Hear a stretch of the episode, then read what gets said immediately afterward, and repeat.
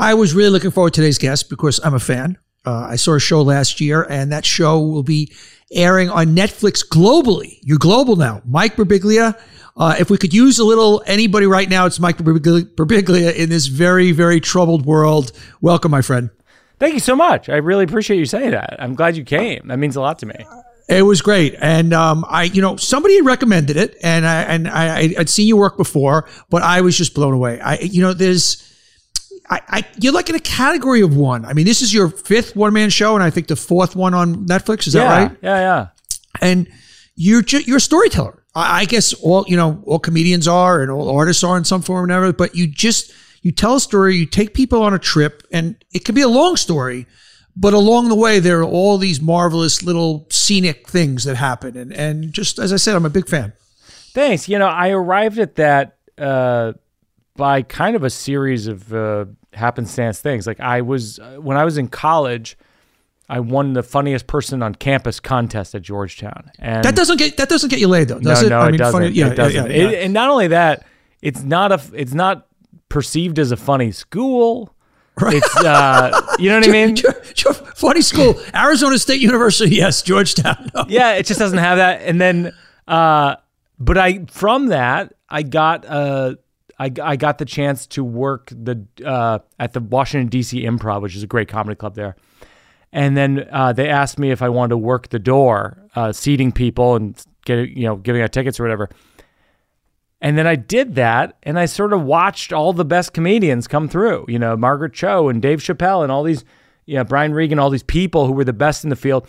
And I kind of studied it and I moved to New York. And then at a certain point, I told a story at the Moth. I told some stories in This American Life. And then I started merging these comedy and storytelling together into a, into a show, these shows obviously it has it's about your life and we'll talk about the different elements of it but when something you, the for anybody who doesn't know the old man in the pool takes there's a big part in the show about your time at swimming at, at hawaii uh, at that time are you noticing the ridiculousness of it? Like, were you already, were you already a comedian yeah. in your mind at that point? Or do you just kind of look back and go like, that's, I don't want to say take me through your process, but I always, because you do it in such detail and, and, and with such pinpoint accuracy that I, it's almost like, oh, at the time, this guy knew he was going to be using this at some point. Well, I think in some ways, it's a, it's, it's, yeah, it's com- comedy's, I always say comedy's tragedy plus time.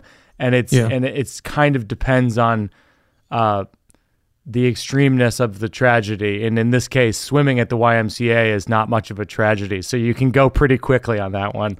Uh, yeah. but so like when well, I'm for there, you, it almost was because you started swimming for health reasons. Yes, no, it's true. It's true. My doctor, you know, I talk about this in the show, but it's like my doctor said, like, you should consider swimming. You should consider doing cardio five days a week. And I said, I don't think anybody does cardio five days a week. And she said, a lot of people do. I go, I don't even think professional athletes do. She goes, oh, yeah, they definitely do. And we agreed to disagree. And uh, and and uh, she said, you, "Have you tried swimming?" And I had always had this history of like I never wanted to swim again because I, I, went to the YMCA as a kid. And so then I but I tried it in Brooklyn. I, I went to the YMCA, and immediately I was just like, this the smell of chlorine in this location is astounding, and yeah. and the way in which I mean, I have this joke where I and where I'm talking about how I asked to take a lesson, and then she says, "Let me see what your level is," and then I'm just kind of. I'm I, I'm like a blender in the swimming pool, and I'm in the walkers lane. The you know the right. walkers are blowing past me, and I'm literally to answer your questions like how long before it becomes a bit. Immediately, I'm like, well, this is funny. I mean, this is just right, a funny yeah. thing that happens in life, and yeah. so I'm writing it down, and then I think as a comedy writer or any kind of writer, you become a spy for your own writing at a certain point. You go, okay, yeah. I'm gonna go back. I'm gonna I'm gonna write down what it says on the signs. One of the signs says no breath holding. One of the signs says no peeing in the pool, etc. and I'm like, all right, I'm writing all of this down, and then I right. try it out on stage and I see what sticks. Honestly, I mean, it's not that in that way, it's not that different, probably from marketing in the sense that like it really is trial and error of like what's working. Yeah. Yeah. Speaking of marketing, one of the things that makes you work also, and this is the first time we're meeting, and I only know you from your your your, your work. you seem like such a likable guy. You just seem Oh, like such a good guy. Maybe not. You may you know kick puppies. I don't know that, but as a as a marketer, that's what comes across. That's nice of you to say. I mean, I'm always uh, I'm always quick to point out to to folks uh, that I'm a I'm a very flawed person, and if I'm not conveying that, that I should be working. Oh, on, it come, yes, it pulsates. It pulsates. wait, wait, it's, no, job well done. Job well done. No, but I think I, I think uh, yeah, I'm a flawed person. Uh, I try to convey that in my work. I think that th- it's important. I actually think in comedy to convey that because I think that the world that we're currently living in in relation to the Instagram universe is a lot of conveying things are great. There are no problems. There are no mistakes. Yeah, no you, you got a you got a young daughter. Good good luck Yeah. with that. Go. I have teenage Exactly. daughters. I know you as younger. It's just and it's it's a hell to live through. It really is. it's hard and i think like what what i try to do in my comedy is have it be the anti instagram comedy it's it's it's really not uh dressing things up and making them look prettier it's and and have perfect lighting but really kind of kicking the tripod and and giving it messy lighting Speaking of flaws, uh, uh, I would say a big, yeah, actually, a big part of your act is your, uh, we'll call it a sleeping disorder, for lack Yes, of a, for sure. better. Talk to us about that and how that kind of comes into your act. what's funny, you know, it's timely because I'm years ago, I I sleepwalked, and I, I, I assure the listeners this is true, and I have a book about it and a movie about it. But I I, I sleepwalked through a second story window in Walla Walla, Washington, at a La Quinta Inn, and I I'm actually oddly. I love that. The best part about that is the La Quinta Inn. That's what gives. That's what gives it its color. I remember I that. know. It's like that. You just somehow the whole thing just comes together. Yeah. It's a La Quinta. If it was at a, a, a Holiday Inn, it wouldn't have worked. If it was at a Hyatt, but a La Quinta Inn, it just gave it a certain je ne sais quoi. Well, it's funny because yeah, that if you dig into the details of the story, one of the reasons that it even could happen that you could jump through a second story window because of one of my friends who I grew up with, this guy Matt in Shrewsbury, Mass. He's an engineer, and he goes, he said to me, he goes, "How would you get through the glass? Like, you know, the glass should not allow not for you to Yeah, get yeah, through." yeah. And I said, I don't, I mean, uh, to La Quinta Inn in Walla Walla, which is very far eastern Washington, and I just don't think it had updated windows, is the truth.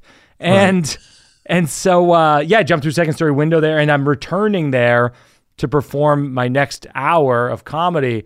Um, I'm doing Vancouver, Seattle, Portland, but then I'm going to Walla Walla to the scene of the crime from about 20 years ago. Oh wow! Isn't that at, the- wild? at the at, at, at their at their big showroom at the La Quinta. it, doing it at, at. It's a. I'm gonna definitely stop by i mean Right. i'm i'm I, i'm gonna try to rent the room and just i'm not gonna stay overnight because that feels dangerous but Yeah. but uh, but but there is a plaque there there's a plaque on the wall that said you know 20 years ago comedian mike birbiglia jumped through the second story window true story google it and ira glass who's my mentor and uh and produced that movie sleepwalk with me um with me um he actually had the plaque made and put up and sometimes my fans will go there and take a photo of themselves and post it on social media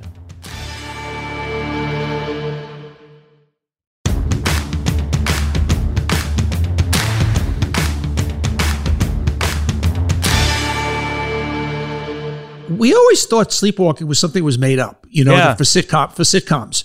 Talk to me about how you how it kind of entered your life and and how I know you you take different kinds of medications to deal with it. Just just bring us up to speed on that.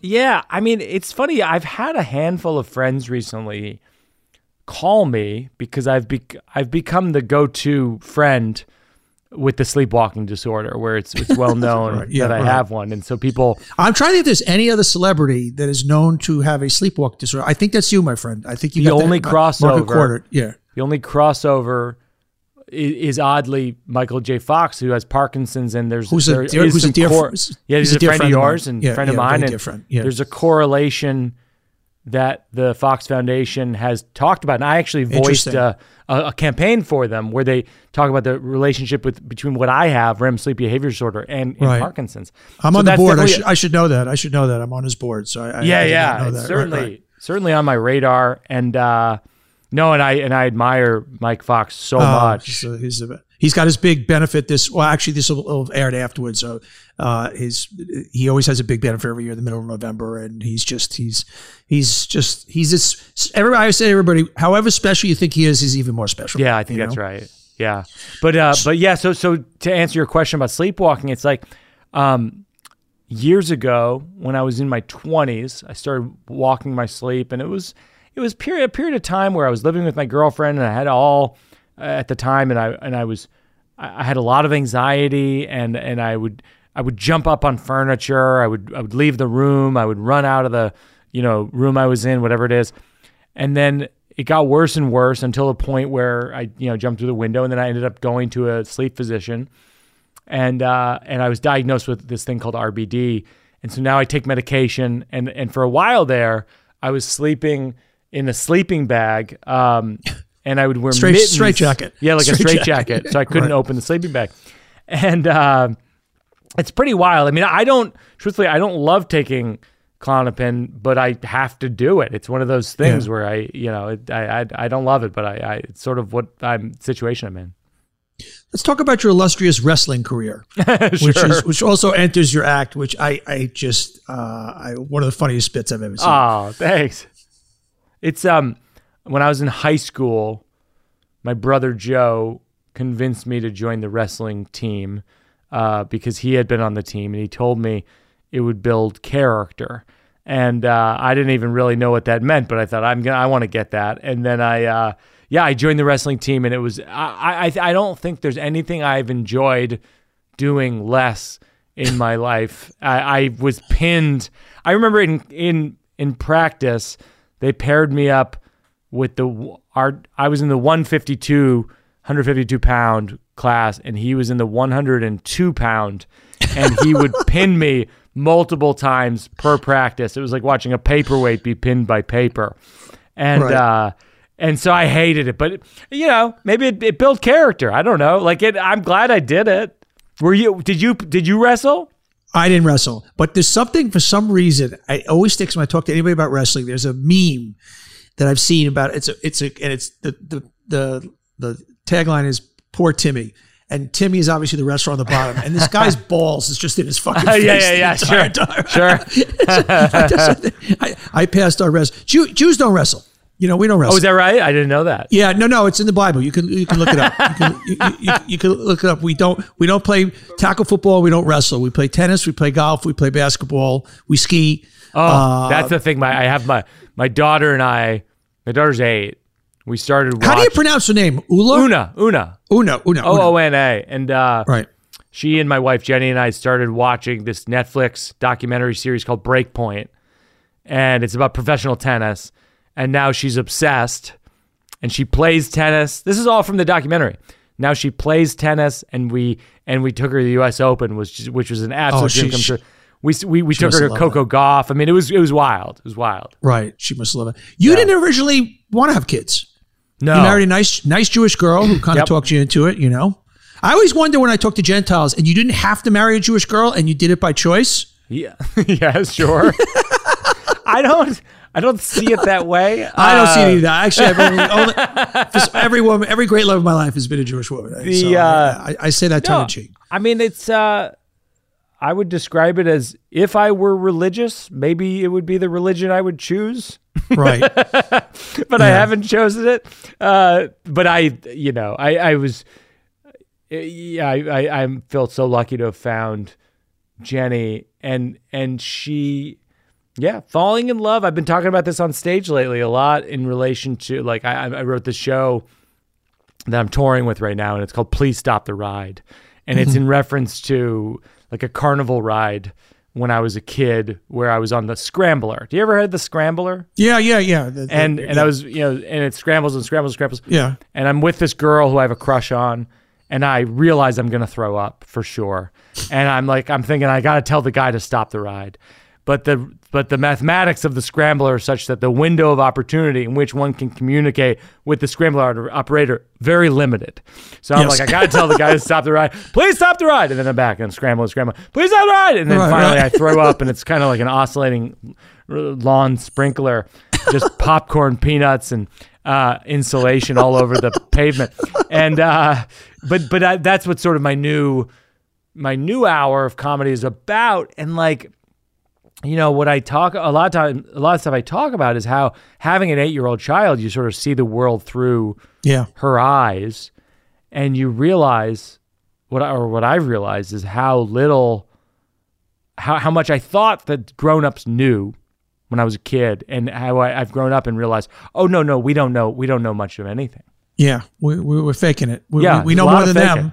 We, we know more than. And what you realize, one of the healthy thing that happens as you get older, you realize, and I have great parents, that you think they knew everything, and you get older and you go, no, they were these really nice people. That Yeah. just like we are today, flawed and sure, boy, were they wrong about that. But Yeah. they did their best. To, but of course, they're just they're people, you know. Yeah. But as little people, they're like our giants. They're The giants. They're our only only kind of uh, until particularly until we go to school or start watching media. It's different with kids today. There are everything what Yes. filters into us. You know. Yeah, and it's uh, I mean, it's it's just it's, so it's extraordinary to me. Like I and and I, uh, you know, I I think like in every marriage, ideally there's someone who understands sort of plumbing and electricity and heating, and we we don't have that, Yeah. and so we're we're currently we're see, we're seeking a third in our in our, our thruple and we're recruiting at, at technical colleges, et cetera.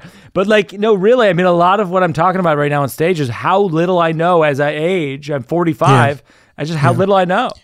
Wait till you get to sixty six. My age. Then you Really? Then you really know how fucking ignorant you are. You know? What do you So what do you not know that is shocking to you? what I don't know is no. Actually, all kidding aside, it's a little bit the opposite. Yeah. I realized I didn't know a lot. You get to it I, I, for me and for most people. You around sixty, you realize everything is not in front of you anymore. Yeah. uh, there's more. No matter how you slice, this, there's more behind you. no. You get comfortable with kind of who you are with all your warts and everything like that. You kind of like, okay, these are the cards, Yes. and and you kind of just are a bit more. You know what you don't know. You're okay that you don't know. Yeah. You, it's, it's like you just get more comfortable. You're closer to dying, and Right, you're just right. like you know, and and you kind knowing that there's a peace with that. You know. That's really interesting. Yeah, because that was, and that was the incarnation of the old man in the pool. Was I became obsessed with just the oh, thought of health, dying. yeah. I, yeah, Yeah. I'm, I'm 45 and I have a sleepwalking issue and I had bladder Your cancer, and a hand, right, handful right. of things. But yeah, and then you just, I mean, it's like that phrase when you're when I was growing up. I remember there was a place at the mall called Spencer Gifts, and they would have a gag card that said "You're over the hill" when you're, you know, people in their 40s. And then I never even understood what they meant until I got on the hill. And I'm looking around and I'm going, oh, there's natural causes. They're not close, but they're coming. You know what I mean? Yeah, I hear you. so like- I want to shift. Go ahead. I was going to ask you a question, which is like, so wait, how old are you? 60? 66, 66. No kidding. Really? Yeah, yeah. look great. Thank you. I appreciate that. I look good for 66. no, but it's, uh, w- what do you find? You know, because I've, I've seen you talk on, you know, Morning Joe and, and all kinds of mm-hmm. things about, about consulting on business and marketing, all these things. It's like with everything going digital, going to Instagram, going all these places, do you find that you have to talk people who are in their 50s and 60s down from the ledge and explain that like essentially like people who are in their 20s and 30s know a handful of more things than you do about this thing. Yeah, well, there's a, there's two sides to that coin, and we're not going to get into politics, but with what's going on in the world, it proves they don't. So everybody's getting everything from either TikTok or Instagram, and it's in a little nugget, and you don't know what's real, you don't know what's fake, you don't know what's curated. You know, so in certain ways they have access to more information, but I don't think they have as much of a handle on the clarity of truth that we and mm-hmm. we all know. You know the politics. So there's they have more going on, but I think they're confused at the same time. Also, I, I- I think it's like we, sometimes less is more. The Yeah. clarity of thought, and I think that they're so oversaturated with content, with communication, with Yeah. messages from places that they, and nobody you can read something today and it can come from the Wall Street Journal or it could come from some you know wackadoo right wing or any you know conspiracy website. You don't remember the next minute where you read it, and the information all, all stays in the absolutely same place. Yeah. Whereas for better or worse, when we were younger, there was centralized nervous systems of Yeah. communication that you may like them and not like them, but it was like you had the news, you had the newspapers, you had like, and it was there was some kind of overseeing, even if it biased one way or a little bit, and it wasn't. So the democratization of communication obviously is wonderful in certain levels, but very dangerous in other levels. And Yeah. we're living through that now. We're living through that now. Yeah. But we're, we'll save that one for another day. So I want to get into. We have something similar on our resume. I had a cameo in Billions. Mine Oh was my only gosh, for yes, of course. five Yes. minutes. You had a recurring character. Yes. How did I mean? By the way, I would never, and I love Brian Koppelman. I would never go. Okay, Taylor's boyfriend, Mike Birbiglia. Yeah. Right. Nailed it. Talk. I how thi- did that come about? I think part of it is that uh, you know I love Brian and David, and I love the show, and and uh, part of it was that Asia, Asia Kate Dillon, who who plays Taylor, um, kind of had a talk with them about like they all chatted about who would be this person's love interest and what would be an interesting choice for this. And I think part of it was they wanted someone. I mean, this is this is sort of the the the thing that uh, uh, the bane of my existence is that I look like everybody kind of thing. People go, "Oh, you look like Paul Rudd." No, you look like Tom Right, Hanks. No, you look like Right, this right, person. right, Like, right, I- right, right, There's right. no one people haven't told me I look like. you look like you look like Dave Portnoy. Yeah. I mean, exactly. You yeah, you look like Tom Tom McCarthy, and Right. uh, and and it's endless. It's endless, and uh, and so I think they wanted an every an everyman person for the role, and and so I think that's how my name came up, honestly. And I think they wanted someone uh, who was just an unusual choice, and you know I've known them for a long time, and and it was fun. I mean, the, the, I mean, it was. I mean, the only thing that generally I'm uncomfortable. I mean, there- we had a love scene, and it's uncomfortable. I mean, Right. Asia and I both expressed our trepidation. I was just like, oh god, like filming something so intimate. And Yeah, yeah. there was a moment where my, you know, my dad loves the show, and so when I was on the show, you know, my dad is, my parents are watching me have a love scene. right. And Not to mention your wife also. Okay. Right. Yes, exactly. And my and my uh, my mom left the room. Apparently, according to my dad, and she and and my dad goes, "Where are you going?" And my mom goes, "I am not watching my son have sex." That's a healthy reaction, by the way. I, I, I applaud your mom. She seems like a very together woman, as opposed to I'm interested in watching my son have sex. sure, sure. That's very, very funny. Yeah. Um, what is interesting? My producer extraordinaire, Lou, Lou Pellegrino, who you met, who's wonderful. Yes. He said interesting before you came on. He goes, you know, Mike was so good in that, and you've you've acted in a few places that we act. sup- He goes, it's surprising when he called you a comedian or stand-up storyteller, whatever, are good actors. I'm like, no, it's not. You guys are are basically tuned into humanity. You're Yeah. performing. So when Greg Kinnear ends up acting or somebody else, I, I'm not surprised. The other way around would surprise me. An It- actor ending up as a stand-up. Now that would be something that would surprise me. I think it can go either way. Like you look at Right. Robin Williams, and I think he was brilliant. right, of course. brilliant actor. And then, like you're saying, Greg Kinnear is brilliant. Uh, there's a hand, Jamie Foxx, obviously brilliant. Yeah.